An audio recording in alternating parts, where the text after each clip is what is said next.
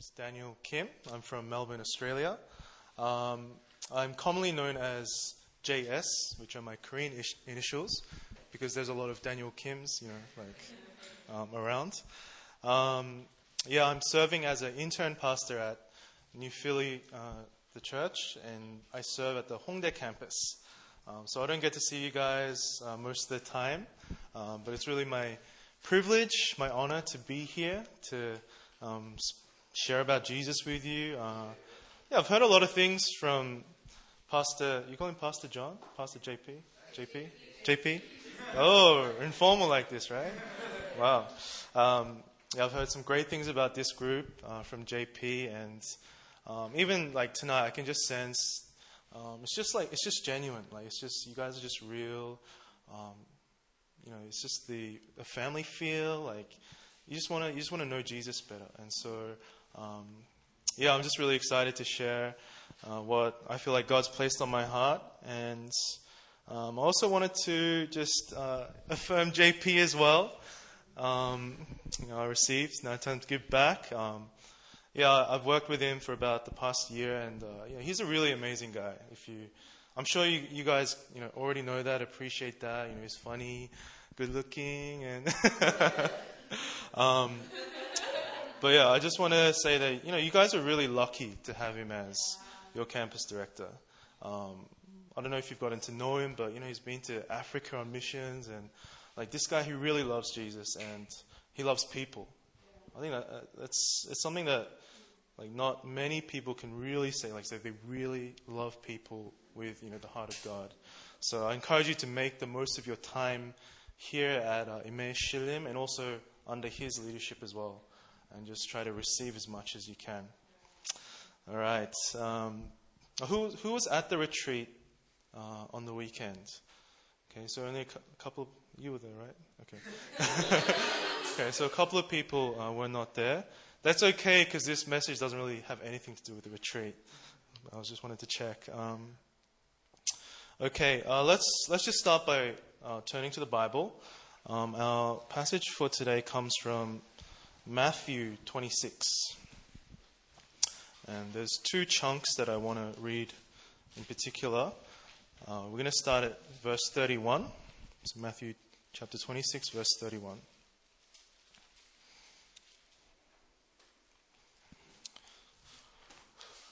Okay, uh, so I'm just going to read, and you can just follow along, and really try to. Um, so I'm focusing on a, story here. Not, I'm not sort of going into like teachings per se. I'm focusing on a story here. So try to follow the story. Try to follow what's going on, the emotions of the people involved. Um, yeah, and just as I read, just try and put yourself in that place. So, Matthew chapter 26, I'm going to start at verse 31. Okay. Then Jesus told them, This very night you will all fall away on account of me. For it is written, I will strike the shepherd, and the sheep of the flock will be scattered. But after I have risen, I will go ahead of you into Galilee. Peter replied, Even if all fall away on account of you, I never will. I'll tell you the truth, Jesus answered.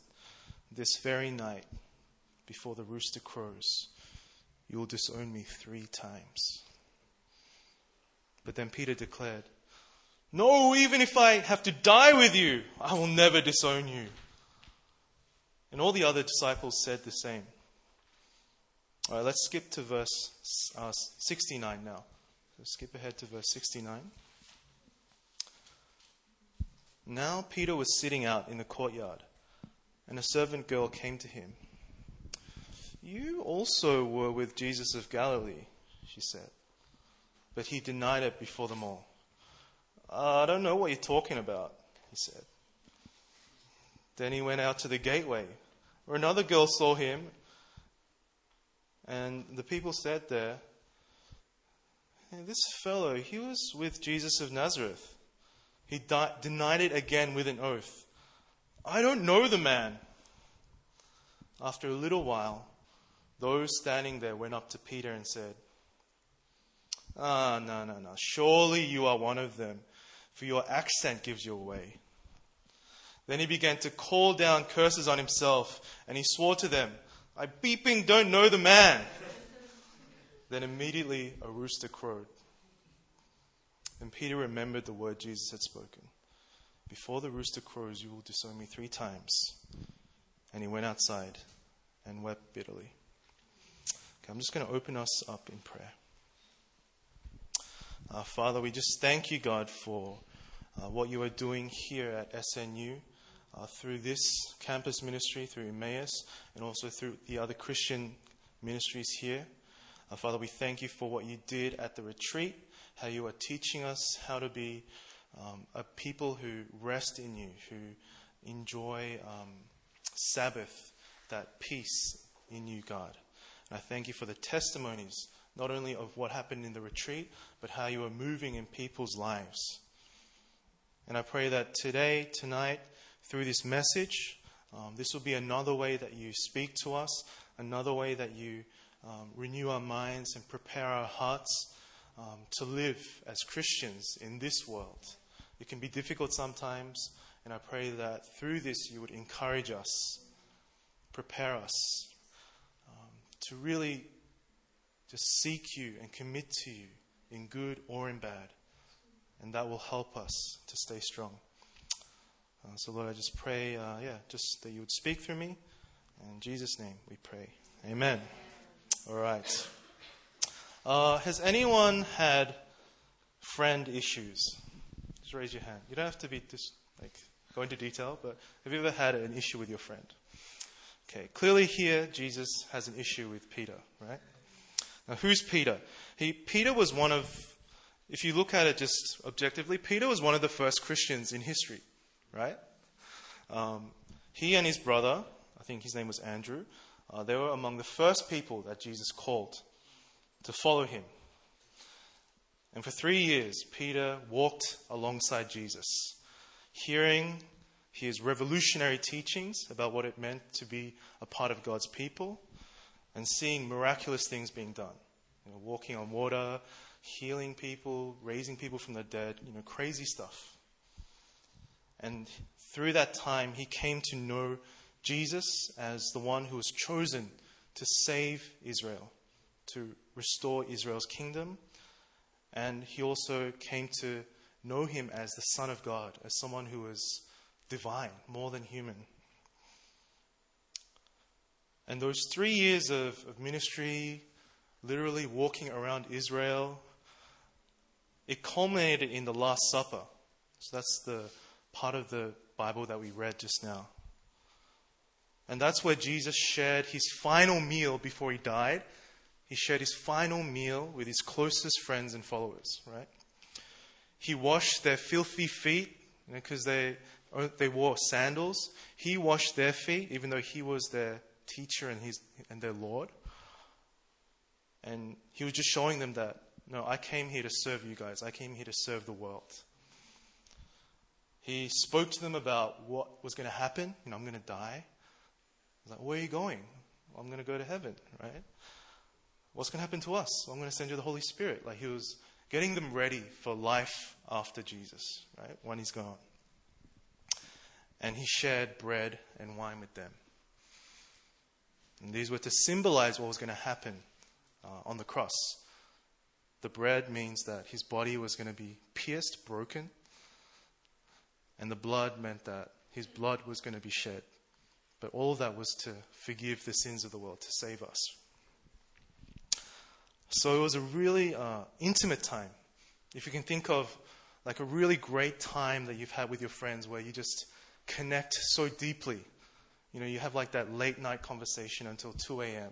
in the corridor of your dorms, you know? Like, I went to college as well. I know what it's like. I know what it's like. You can order like pizza or whatever. Um, like, it was that kind of time, right?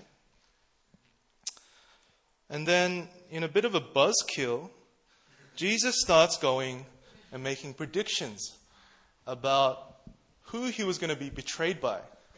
So, wow, we're so tight, like, this is going to happen, blah, blah, blah.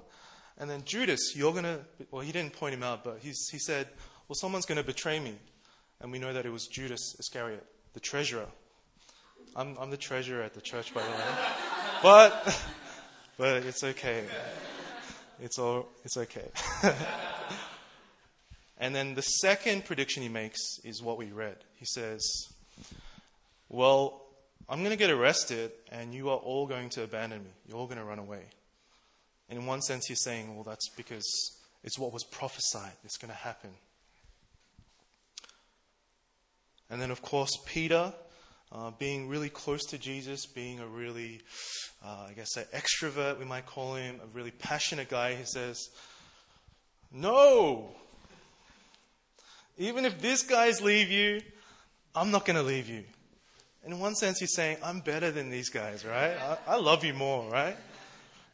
A very, very bold thing to say in front of everyone, right? But then Jesus goes, Oh, you think you love me more? Well, actually, Peter, you're going to disown me three times tonight before the morning comes.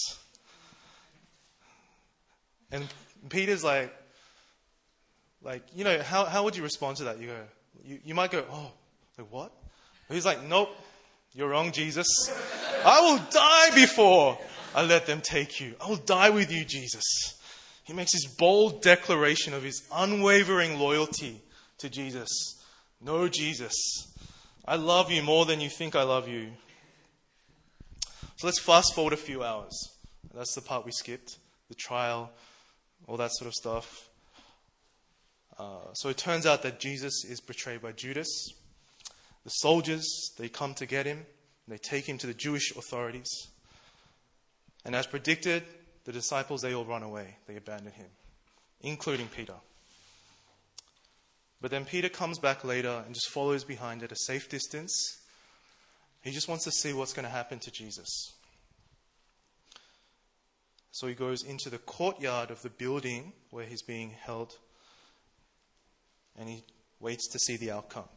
Okay, let's just take a moment to try and imagine how Peter is feeling right now. So he tried to fight the soldier. He cut off someone's ear. And he did a little bit. But in the end, if you think about it, he ran away. He did what he said he wouldn't do. Okay, so he abandoned his Lord, the person that he loves. So you can imagine that he's ashamed. He's feeling guilty. And then also, he's afraid. What's going to happen to Jesus? Like, Jesus, he talked about dying. I don't know why he was talking about dying, but like, is he going to die? I mean, he, we know that how much the Jews hated him, the authorities hated him. So that must be going through his mind. He's meant to be the chosen one. He's meant to be the Christ. But how can he be the Christ if he's dead? So it must be that doubt that fear that kind of grip him at this moment. He's, so he's just waiting. And you know, he's probably trying to like just hide himself so he's not recognized.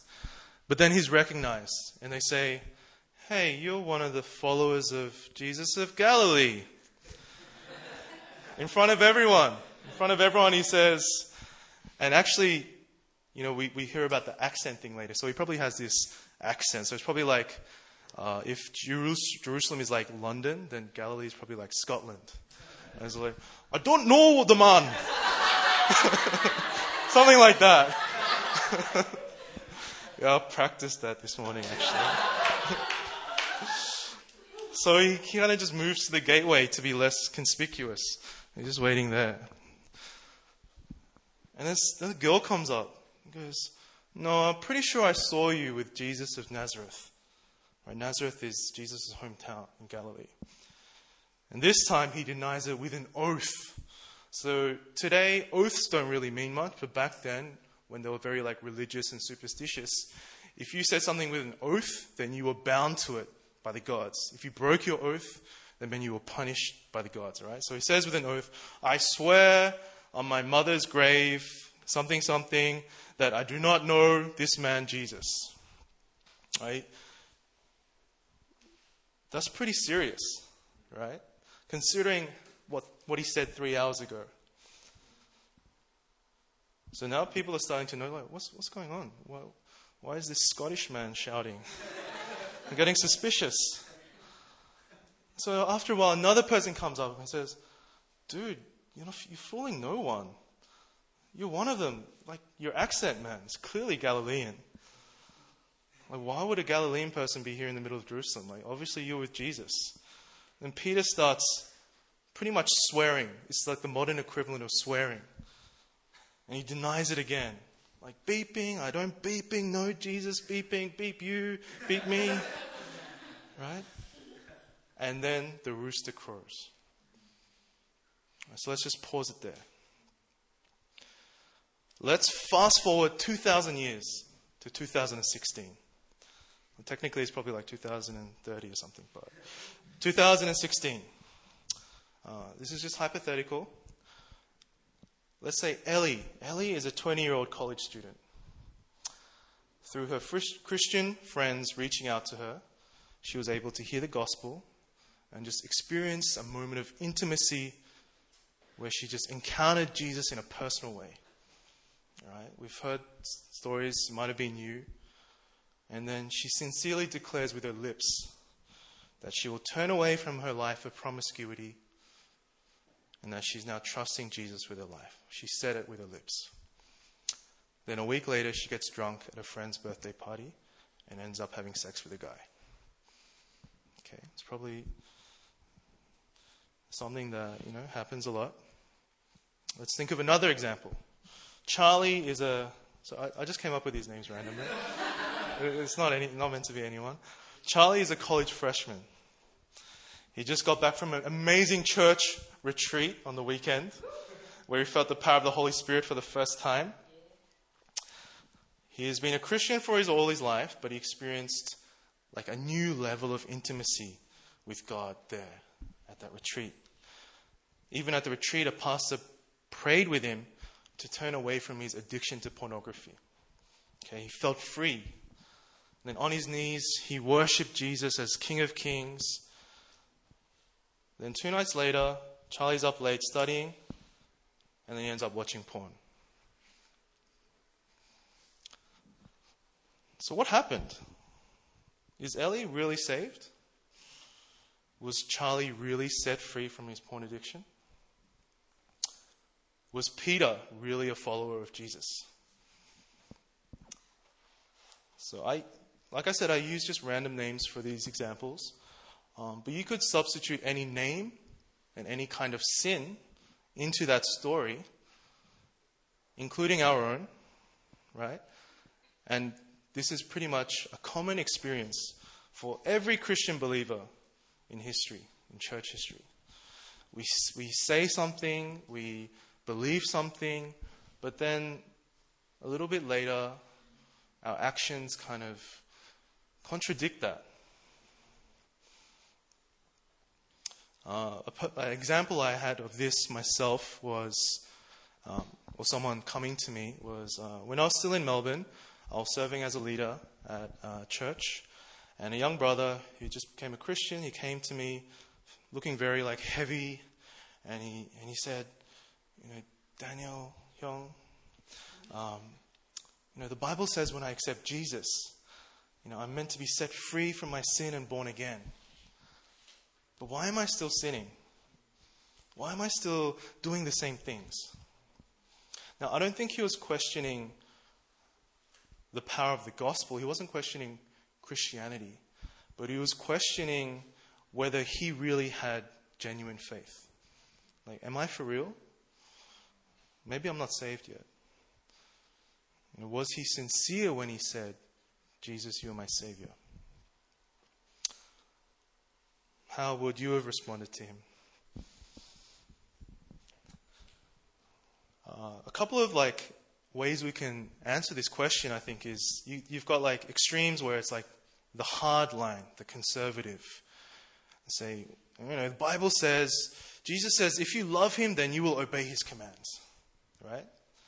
Therefore, those who do not obey his commands aren't really in love with Jesus and are not saved logically it kind of works. Or on the other hand, others might focus more on like the freedom aspect, love, peace, you know, Jesus. And they'll say that Christianity is not about doing, it's about being. Being in love with Jesus. So it doesn't matter what we do as long as we say we love Jesus. Okay? And actually, both of these um, positions have an element of truth to them. Um, but regardless, you know, this question is very legitimate. We, I think we've all come across it personally, or whether you know our friends have asked us this question. So, how do we deal with the continued struggles we have after accepting Jesus as our Savior, Lord and Savior, or after a powerful encounter with the Holy Spirit, or you know this kind of high moment, this retreat high, spiritual high moment. And you know, it's kind of after all the retreat testimonies and stuff. This is kind of like a little bit of a Debbie Downer moment. Um, but my hope is that this is more of like a preemptive strike. Yeah? It'll um, give you a balanced view and know how to deal with the ups and the downs. Because, you know, Christian life is not perfect. It's not about everything being happy and great all the time. So I really hope this gives you that balanced understanding and equips you learning how to deal with it. Okay? So I want to just uh, give you two sort of main points on how do we deal with this aspect of Christian living where what we say and what we do kind of contradict each other. It doesn't seem like we we can do it. So, first, like I just said, uh, we need this holistic understanding of what it means to be saved as a Christian. Okay, a very like a superficial surface level understanding is that we say the prayer, Jesus, I repent of my sins and ask for your forgiveness and I accept you as my Lord and Savior. Done. You're a Christian. Great. Now you go to heaven. That's a very superficial understanding of what it means to be Christian. The big picture, though, is more than that. Okay, because clearly, if you've been a Christian for more than like two days, right, you understand that it's not just about accepting Jesus and then being happy all the time. So, this idea of salvation, of being saved, of going to heaven, it's a process. Okay, it's not an event, it's a process. And it's one that God takes us through. It's not one that we do by ourselves or we make happen. God, He leads us through that. From the moment we came into a relationship with Jesus to the day we die, God is leading us through this time. Right? In the end, we die, and then uh, it says in the Bible we will be resurrected. We come back to life with this new body. Um, we go through the final judgment, all that stuff, and we receive eternal life. It's this journey. We have a start and a finish. Um, in theological terms, I don't want to get too heavy with the theology and whatnot, but we can use three terms to describe this journey in three stages. First is justification, second is sanctification, and third is glorification. Justification is when we first come into relationship with Jesus. It's the moment that our relationship with God is restored. Right? The word justify, it's kind of like a legal term.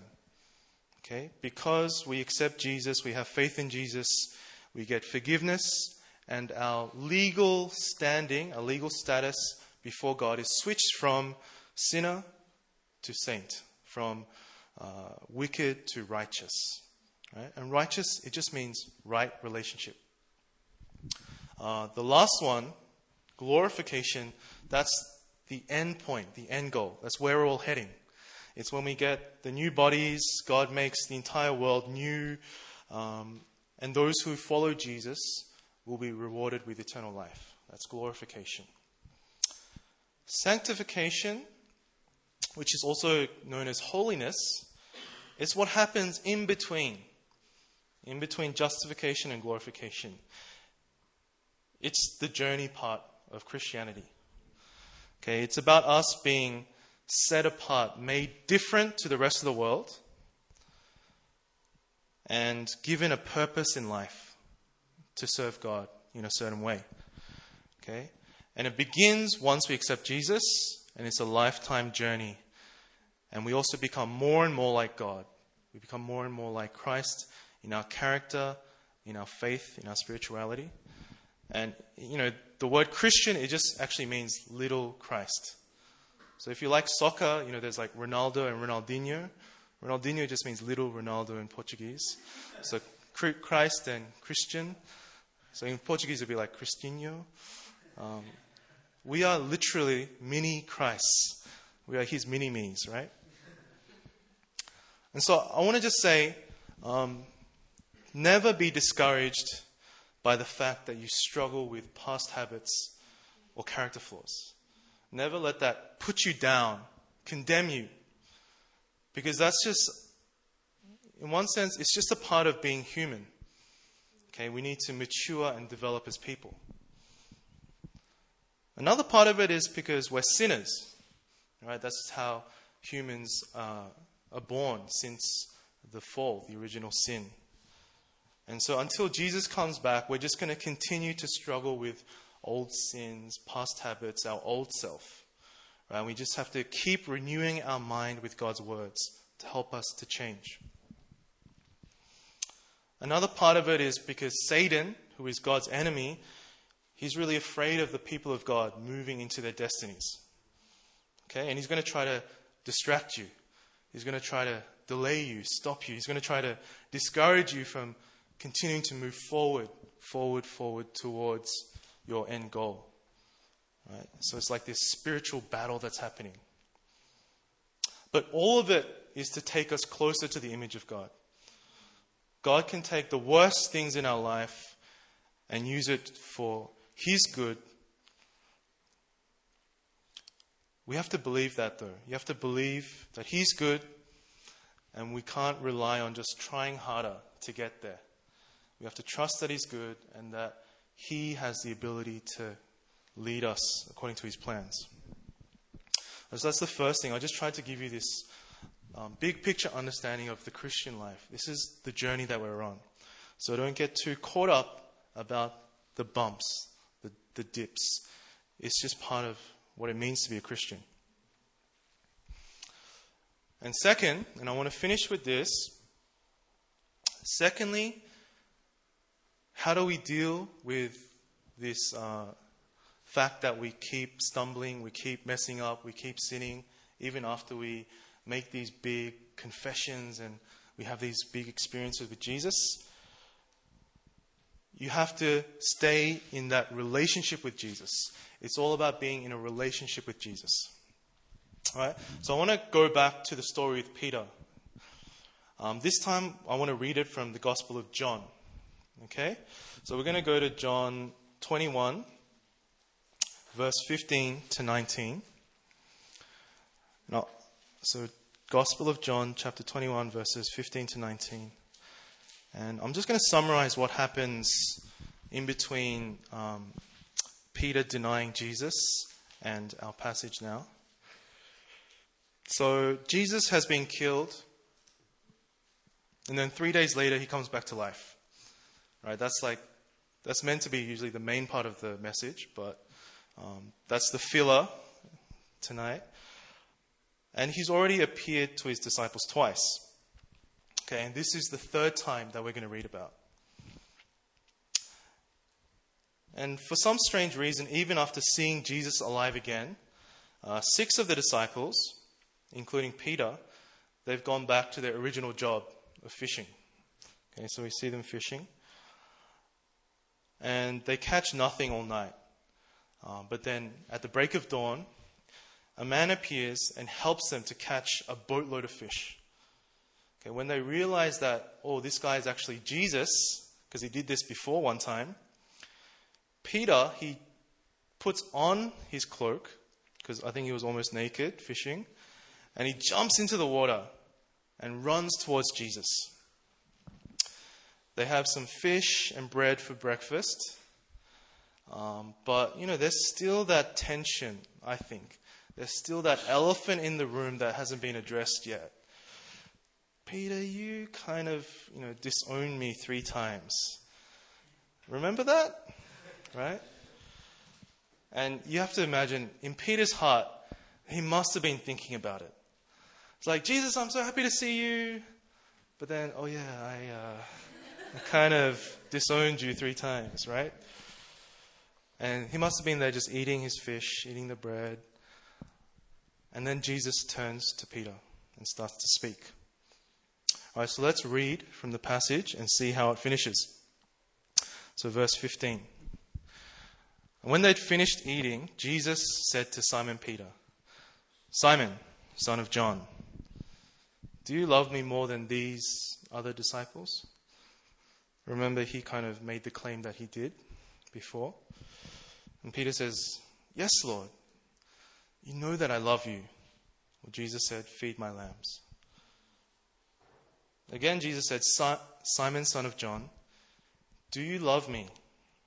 He answered, Yes, Lord, you know that I love you. Jesus said, Take care of my sheep. The third time he said to him, Simon, son of John, do you love me? Peter was hurt. His feelings were hurt because Jesus asked him a third time, Do you love me? And Peter said, Lord, you know all things. You know that I love you. And Jesus said, Feed my sheep. If we skip to the end of verse 19, he finished by saying, Follow me. So we're talking about how Peter was feeling so happy to be with Jesus, he's back, but then full of guilt and shame because I abandoned you and disowned you. I'm sorry, Jesus. Uh, I know that I've felt that way towards other people sometimes. We talked about having uh, friendship issues. You know, when I've messed up with my friends, you, you, you kind of feel a bit sheepish, like, oh, I'm sorry, you know. It's hard to just be free and open with them immediately after. And I felt that way towards Jesus as well. Right? It's kind of like there's a separation, like a wall between you and your friend or you and Jesus. Um, and that's sort of what sin is. We feel bad when we sin because it creates a separation between us and Jesus. Right? That's what sin is at its core. It's not just about bad ethics, bad behavior, immorality. It's a separation in our relationship with God. That's what sin is. But the good news is this Christ came to bridge that gap, to bring us closer to God. He didn't actually make, come to make us perfect people. Okay? It's even though we are imperfect now, we can still have a relationship with God through Christ. Okay, so it's not about becoming the perfect Christian. That's not what Christianity is about at all. It's because Christ is the one who is perfect. He gave himself up. And then his perfect, his perfection is kind of draped over us. It covers us like a robe, like a coat. And so when we stand before God, God sees us and he sees he sees Jesus in us. He sees Jesus covered over us. And so all our sins, past, present, and future, are covered by Jesus' act of self sacrifice. Right, that's the gospel. But to continue to live this out, it's all about intimacy and relationship, like not, not our works. Okay, when we hurt our friends, how do you continue re- your relationship with them? Is it by continuing to hurt them? I'm gonna, I'm gonna, I'm gonna, I don't know, go out with more guys that you like, or I'm to stab you in the back again. That's not how you keep your friendship, right? It's not how we keep our friendship by continuing to sin, uh, our relationship with Jesus. Or, um, in my case, do you isolate yourself from your friends? So I know with my personality type, I tend to, when I feel bad, I don't approach them but I actually withdraw. That can be our reaction. Or maybe you try really hard to be the perfect friend to make up for what you did wrong. Okay? But really, you just need to be humble. You just need to apologize for what you did and ask them to forgive you. Right? You know, doing stuff, being nice to them again can help, but it can't repair broken trust. Right? Only forgiveness can do that. And it's exactly the same with Jesus. Okay? In the passage, we read that in order to restore his relationship with Jesus, uh, so Jesus' relationship with Peter, Jesus chose to share a meal with his disciples. So before he had the Last Supper, he chose to have a meal again, right? To have that intimacy and relationship with them again. Let's break bread again. Let's share time again. And then he turned to Peter. And for every time that Peter denied him, he gave Peter a chance to confess his love again, three times, and recommit his life to Jesus. Then only after that was re-established, after that connection was re-established, then Jesus spoke his commands to feed, love my sheep, and then follow me. So the doing came after the relationship, the connection was made. Jesus didn't demand any compensation or punishment for our sins. He just wants us to come to Him, to believe that relating to Him, having intimacy with Him, is the way to God. You know, when we stumble and fall and sin, and it's going to happen, right? That's just a reality of who we are. It's the place of faith, not works. Um, that's how we reconnect with Jesus and receive His forgiveness. Through intimacy, we can then hear His call again to follow Him. Follow me. And when we come to Him with humility, when we let Him restore us, that's when we can keep walking step by step towards the end goal. Right, to get back up on our feet and to walk alongside Jesus. And so I just want to finish uh, with um, the words from Psalm 1 in the Bible. It's verses 1 to 3.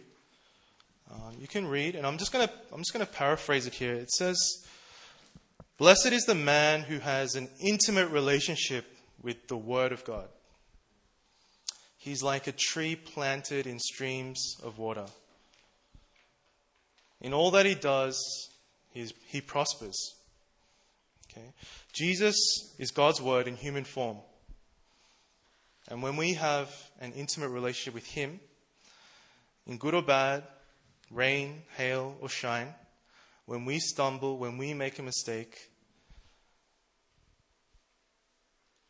He's going to come, He's going to pick us up, He's going to just restore us back into that place of relationship with God. He's going to repair the relationship.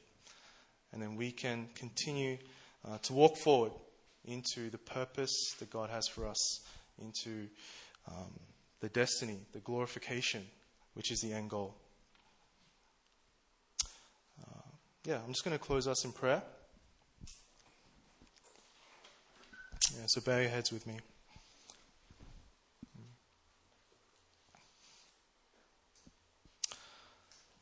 Uh, Father, we just thank you, God, that first of all, uh, you sent your Son Jesus uh, to come to this earth to live a life uh, that is perfect and then to die a death um, that covers us, that covers our sins, that gives us eternal life, access to you, God.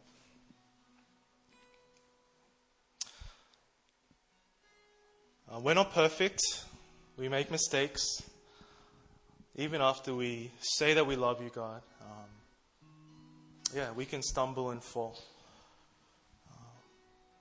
But I thank you, God, that uh, if we just reach out to you again, that you're faithful to pick us up, you're faithful to dust us off. Uh, yeah, and just restore our relationship with you. We're going to keep walking. We're going to keep walking. So, Father, I just pray for faith. I just pray for faith in everyone here to turn to you on a daily basis, to never be ashamed to come back to you, Jesus, uh, and to believe that to believe that you desire relationship with us more than perfection, more than our service. You just want to know us. And that if we cry out to you, you're going to answer. You're going to answer our prayers. You are faithful to respond to our cries for help. Yeah. So we thank you, Jesus. Um, yeah, I pray, God, that you know, we can really find our rest in you, find our rest in Jesus. Um, and like trees planted in streams of water, whatever the season is, whether there's a drought, whether there's hail, um, we will always be flourishing, flourishing, um, growing into the mighty men and women of God that you have called us to be. so, Father, we thank you. and We pray this all in Jesus' name.